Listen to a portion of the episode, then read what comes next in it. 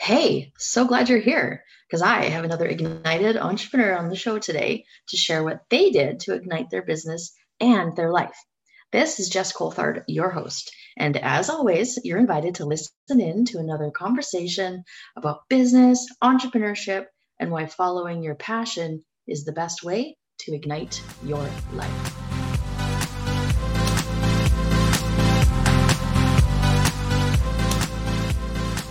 Welcome to another episode of Ignited Entrepreneurs. Today I have with me Simba Nazika. He's a body language and mindset coach, but also CEO and founder of Lenica Research Group, which is something that we're going to get into because he's got some exciting news to share. Simba, welcome to the show. Thank you for having me, Jessica. I am very excited to have you because I've gotten to know you over the last nine months now, I guess, through a community that we both belong to. And it's just been an absolute pleasure to just watch where you have taken your coaching and your company. And so I was really honored that you were willing to come on my show so that I can share your story and what you're doing with the world. So, oh, I'm happy to be here as well. So, with that, could you please tell everybody who you are and what you do. Yeah, my name is uh, Simba. I came to Canada in 2005 and uh, studied psychology as well as neuroscience at the University of Alberta. Uh, since my graduation, I've spent uh, about seven years as a behavior consultant for kids with autism and other neurodevelopmental disorders uh, I've I started doing uh, body language and mindset consulting in 2017, as well as started Lenica Research Group uh, around the same year. So the things that I do is really focusing on supporting uh, people's mindset, and I use various tools to be able to achieve that outcome. So let's back it up a little bit. You said you came to Canada in 2015. What brought you to Canada? Uh, well, my family left uh, Zimbabwe uh, due to like political instability, and because we were kind of uh, involved in the politics, they felt that coming to Canada would have offered uh, much better opportunities for me and my brothers, which of course it did. And so it was just our parents saying that we are going to go to Canada, and we didn't know what Canada was or where it was, but when we arrived, we are definitely happy to be here. So let's talk more about I know body language is a really big area f- for you. And it's something that I also like to study, but differently. So I would love to hear more about the work that you do with people uh, regarding body language and mindset. Absolutely, yeah. So I did start studying body language when I was still in high school, and it was partially because I realized that I was a little bit uh, culturally awkward, and there were certain body language uh, gestures that I was doing uh, back in Zimbabwe that didn't quite translate well when I came to Canada. And so I started reading a lot of books, taking a lot of courses on body language, and then I realized that a lot of the material out there focuses on specific behaviors and how your gestures, your facial expressions, how you're moving in space. But very few coaches out there actually talk about the mindset that is causing the body language that we see, which is where I tend to focus most of my attention. Yeah, I saw a quote. Um, I think it's I'm not. I think it might be on your LinkedIn, where it says body language is a reflection of what is going on internally. And I mean, I think I get that, but I don't think I'd ever really thought about it that way. So, can you share more about what that means to you and kind of just explain for people, sort of, you know, how that can affect how they are showing up in the world? That they can't really mask what they're feeling, really, is what it comes down to, I guess, right? Yeah. And I think with a lot of the body language cues, a person might say that I want to be confident in this situation. Tell me what I'm supposed to do. Tell me how I should stand, how I should talk, how much eye contact I should be able to make. But what a lot of people don't realize is that the difficulty they have in being able to convey those gestures is due to some form of either self limiting belief, mental barrier that makes them not comfortable in that situation. So, on one end, of course, the fake it till you make it works. However, it is incomplete if you really want to address some of the things that might be preventing you from showing up the way you want. And so, if it's a matter of like, I want to be confident, uh, a big component of it is let's figure out what's stopping you from being confident and address that so that you naturally become a more confident individual and convey that body language when you're in that interaction. Yeah, because I would think that our unconscious mind is pretty smart. And, you know, even if somebody is intentionally trying to force confidence, I would maybe consciously the person standing in front of you might be convinced, but I know that the unconscious mind is not. Would you agree? Absolutely. And even though the person who's trying to act in a specific way, they may be doing what looks right.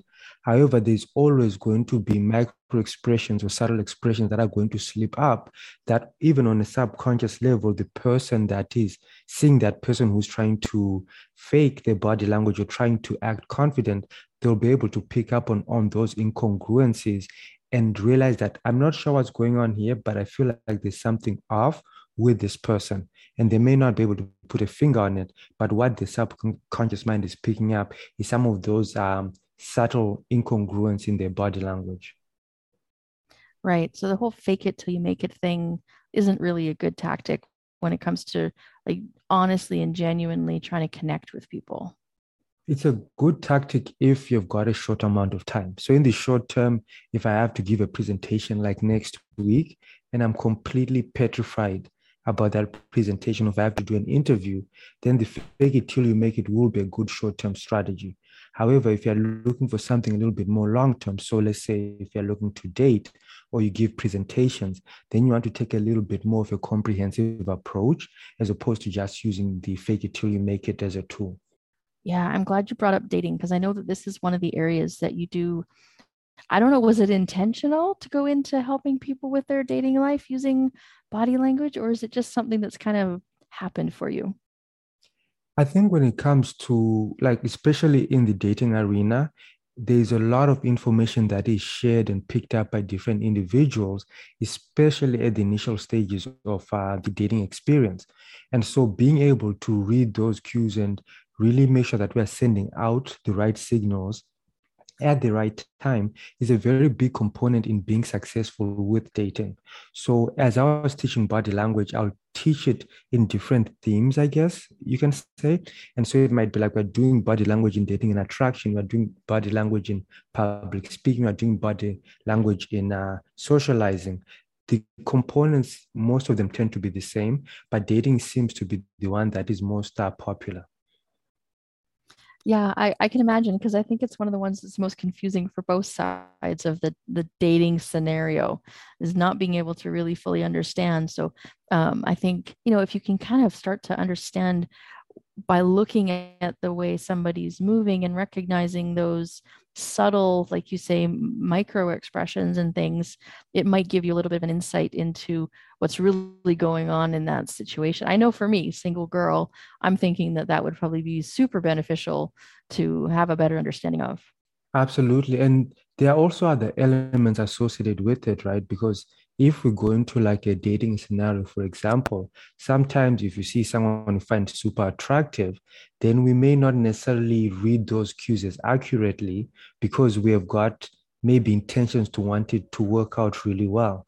So, in one of the courses, one of the principles we talk about in the lie detection course is make sure you are uh, you're analyzing and not speculating because when emotions get involved when we find someone attractive we tend to maybe miss the signals we don't want to see and focus on the signals that we do want to be able to see that uh, that confirm the outcome that we want to be able to get. And I think a lot of people, to some capacity, do experience that, especially when they like someone. Yeah, I refer to that as love goggles. yes. yeah, that's exactly. like I got my love goggles on, and I'm not picking up all the stuff that I would normally pick up, right?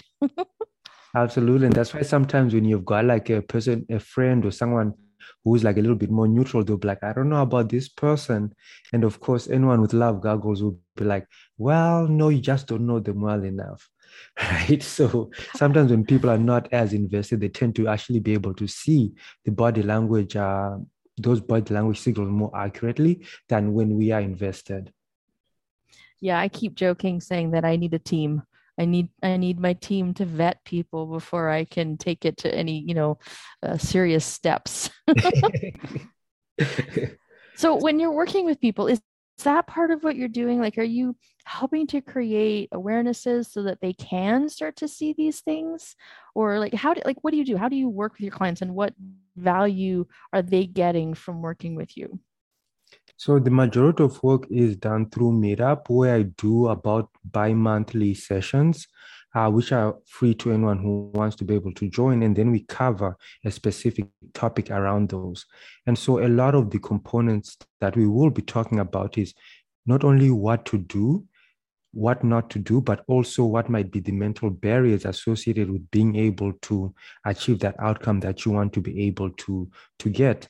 And if it's on a one on one basis, it's really identifying what each individual's uh, barriers are, why those barriers are there, and mapping up a way for them to be able to get the outcome that they want.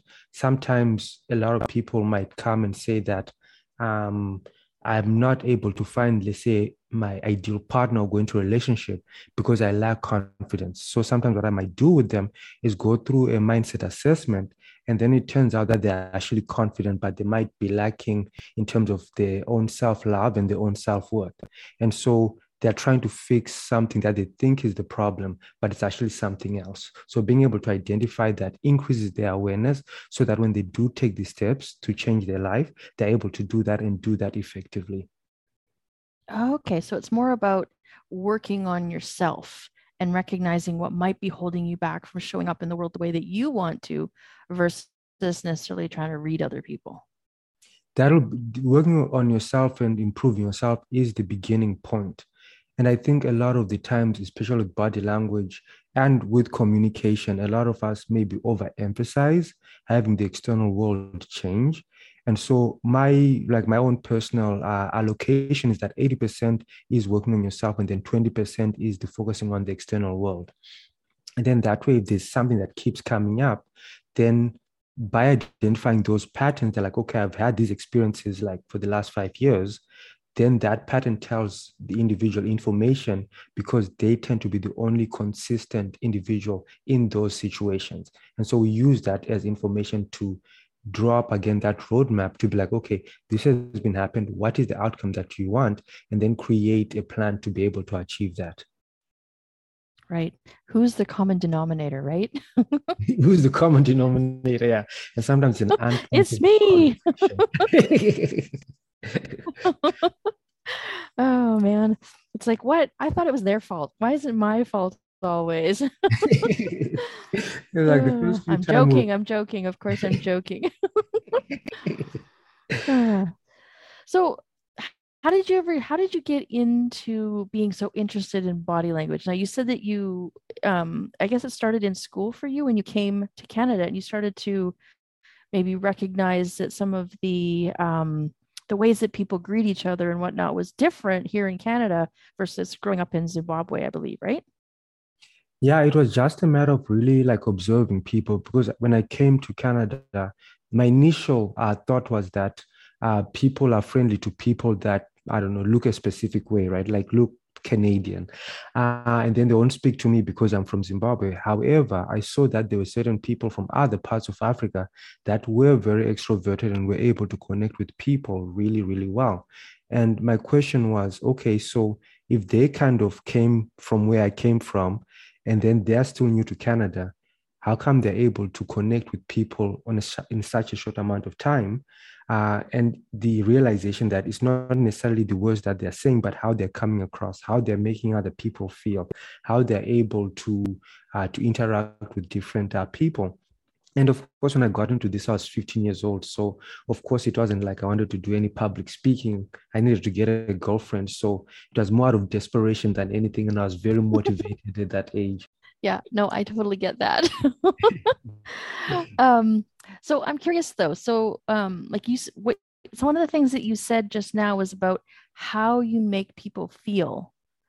So uh, that's one of the things that I love about what you do is that it really is about learning how to be intentional and connect with people. And when you can learn about yourself and then show up in a way that allows you to connect with other people and make them feel a certain way in your presence. I mean, that can be for dating, that can be for um, even your family members, that can be at work, that can be in business for working with clients. Like, that is just so powerful. Like, it's like a magic wand, I think, when you can actually grasp the power of this. Do you agree? Like, it's it's like having a superpower. Yeah, absolutely. And the thing is that it's not, there isn't really a lot of things that you need to do to make people feel valued.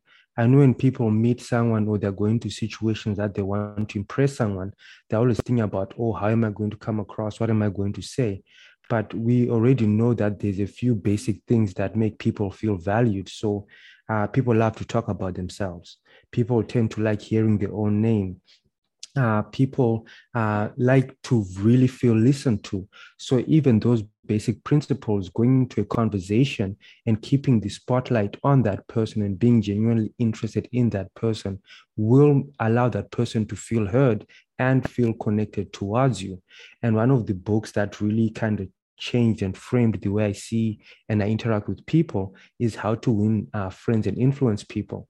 Because that book talks about human relationship and how to really develop a pleasing personality and an authentic pleasing personality that a lot of people, when they end up interacting with you, will just enjoy your company and you're not necessarily trying to impress them.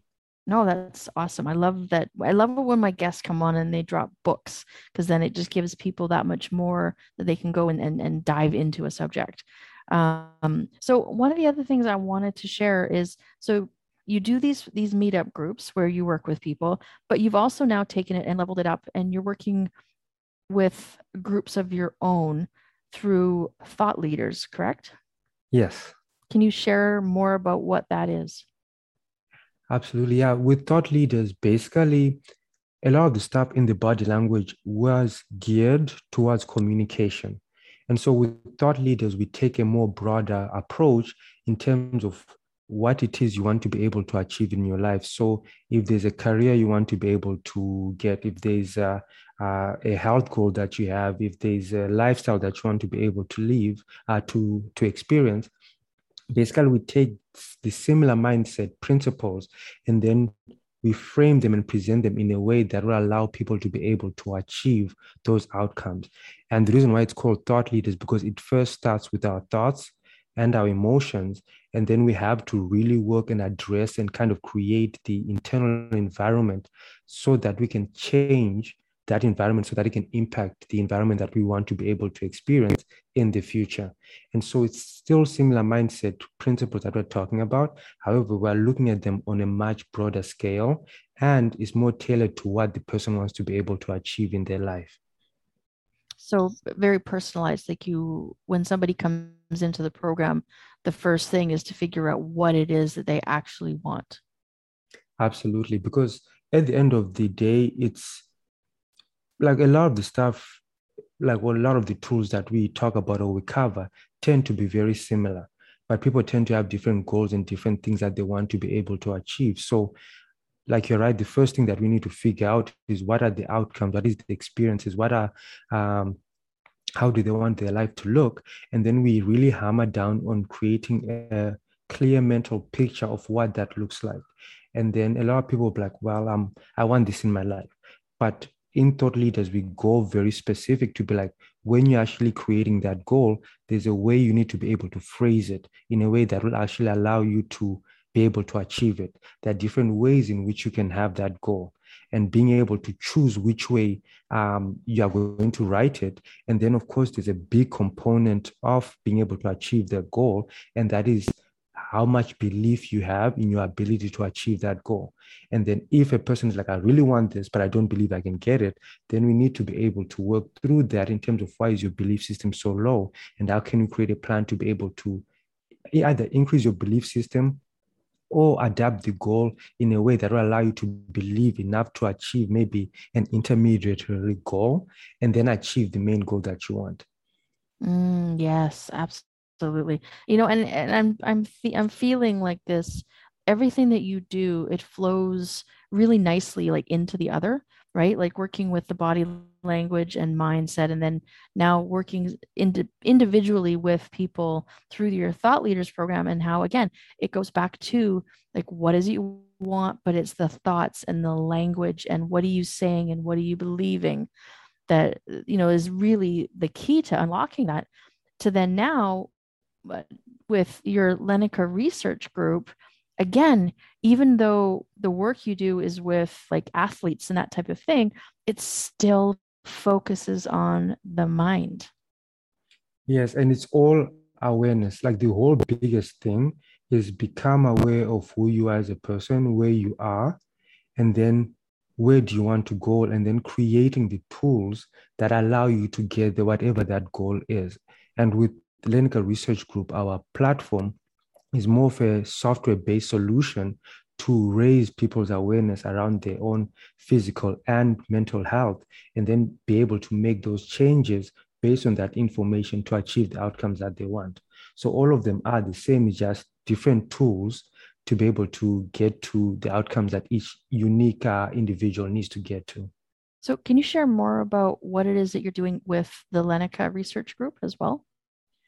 With Lenica, our main vision is we want to transform global mental health impairments. Right now, uh, the state of global mental health continues to uh, to be decreasing. And I think a few years ago, the World Health Organization said I think one in three people will either have or be diagnosed with some form of mental health condition in their life.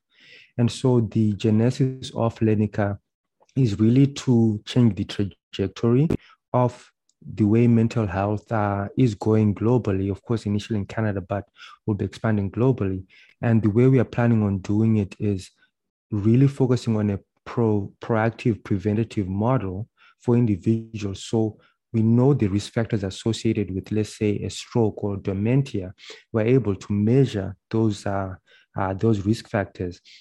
And then if those risk factors for a person ends up increasing year after year, they can use that information to make personalized changes in their lifestyle to start reducing those risk factors. So a big component of it is really preventing people from getting stroke, preventing people from getting dementia or any other mental health uh, condition. And the other side of uh, Lenica is really to see how much we can push our mental skills um, to what limit they can end up uh, being achieved. And this is the work we do with our athletes, in which we are really trying to make them the best versions of themselves. And right now in the sports industry, we know that the final frontier in which we are able to separate elite athletes f- from their peers is all in the mind. It's all becomes a mental game at that level. And so we're really working with them to help them achieve that final edge so that they can be the absolute best. So how does it work? It's software, it's an app. Like I don't really know that much about it. Can you kind of just like dumb it down for me a little bit so I can understand what it is that because it's like when you talk about being able to see signs of of say stroke or dementia, but I mean you're not doing blood tests and, and those kind of things. This is all like very new technology that you guys are have created. Yeah, so we don't do any of the more, I guess, uh, biomedical components. What it is, is we've got a virtual reality based assessment and a training app in which a person, either with a mobile device or with a standalone virtual reality device, they're able to com- complete uh, various assessments over a period of time and then use those assessments to create benchmarks in terms of how their cognitive performance is changing. They're also able to do specific training in which if they go into the training and they're getting all the uh, levels correctly, the program gets progressively more difficult until it reaches their plateau or their um, normal like level of functioning. And then of course over time they're able to go back and do the training. And then those changes in their mental performance is what we use to show that there's been a change in them uh, in the cognitive function. The other component of it is we've partnered up with a company here in edmonton that does advanced biometric monitoring. And so they've got a watch that allows us to be able to track a person's sleep stress level blood pressure skin temperature, oxygen saturation, breathing rate, and all these other components that we take those that information, combine it with the mental information we're collecting from the VR app, and then provide them with a 360 view of how they are doing. And these views provided on a daily basis. So people are able to see those changes in their overall health really quickly and make those changes very quickly if they need to be making any lifestyle changes. Amazing. I love it. Like it's it's all so preventative, which I think is so amazing. Um, so now let's just say somebody did go through your assessment and they did see maybe a sign that maybe dementia or something is starting to maybe creep in. Is there anything that your technology can do to continue to work with the mind to strengthen it, or is it more just an awareness tool? So we are partnered up with various uh, professionals, so sports psychologists, uh, rehabilitation nurses, occupational therapists that are also starting to go on board, that are working with patients that have requested that they implement our system as part of the rehabilitation uh, tool. So what we are creating is actually an ecosystem that will allow patients that are using the system, if they notice that there are changes are going on within their mental skills, they can reach out to a professional, a healthcare professional, so that they can make those changes. Our tool is just to provide information and gain that awareness. And once we have that, then we kind of uh, direct the patient or the individual to a healthcare professional who's kind of an expert in that area. Amazing. So how did you get involved in, you know, this area of study? What was it that like how did you yeah, I'm just what was the journey to this? I'm just I love to hear how um, you know, people pivot in their business and and find their passion. So what brought you here? Uh, the first uh, event that uh, started me on this journey to really target uh, mental health was when I went back to Zimbabwe and I went to see my grandma who I had not seen for I think it was about seven or eight years. And then she was not able to remember me uh, when we got there. And like I was still like uh, pretty young. I didn't even study my psychology uh, yet. So I didn't kind of understand what was going on. Um, and then, of course, right before we left, then she was able to remember, like, oh, yes, I remember you. Like, you're the one living in America. I'm like, close enough.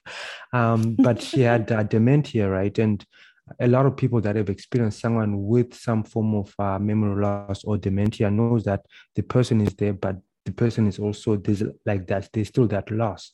So that was the first genesis. I'm like, wow, this is a crappy uh, condition to have, and we should be able to do something uh, more to be able to prevent it. The second event that took place is I published a research article in 2016, and I was super excited about it, but once I published it, there was nothing that was done beyond that research article. So there's no change in policy. There's no uh, creation of a new program to to facilitate the findings that I had found.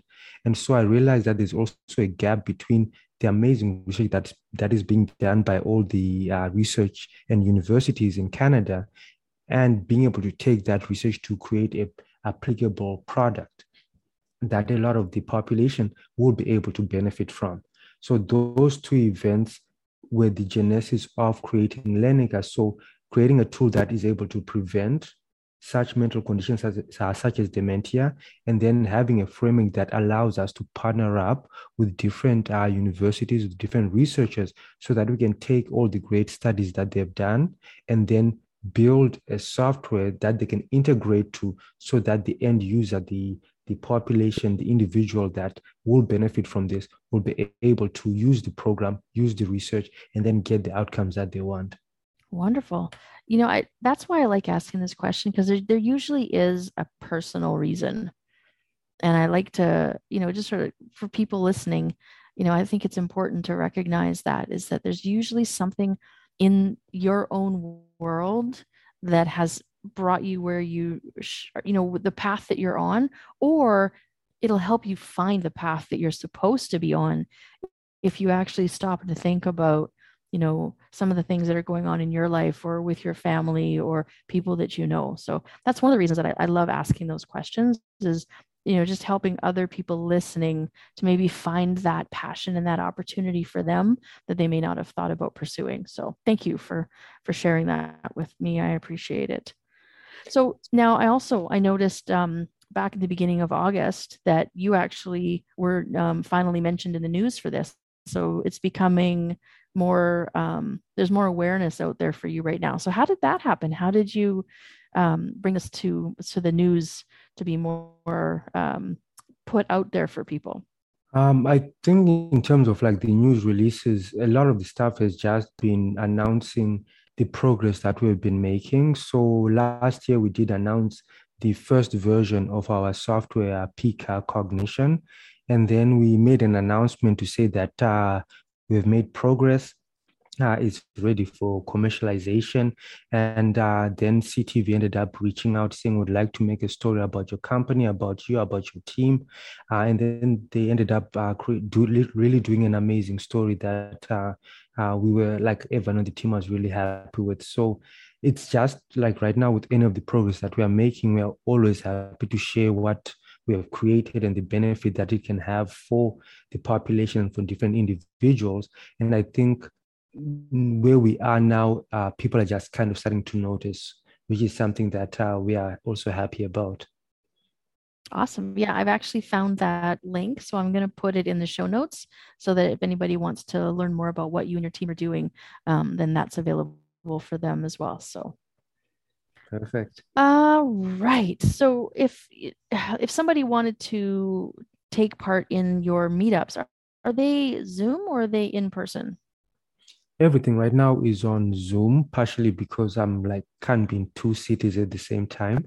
Uh, so for the most part, they'll be on Zoom. But when things do end up uh, opening up, then we are going to have some in-person meetups, which will have the benefits of really practicing some of those theoretical skills that we are kind of talking about.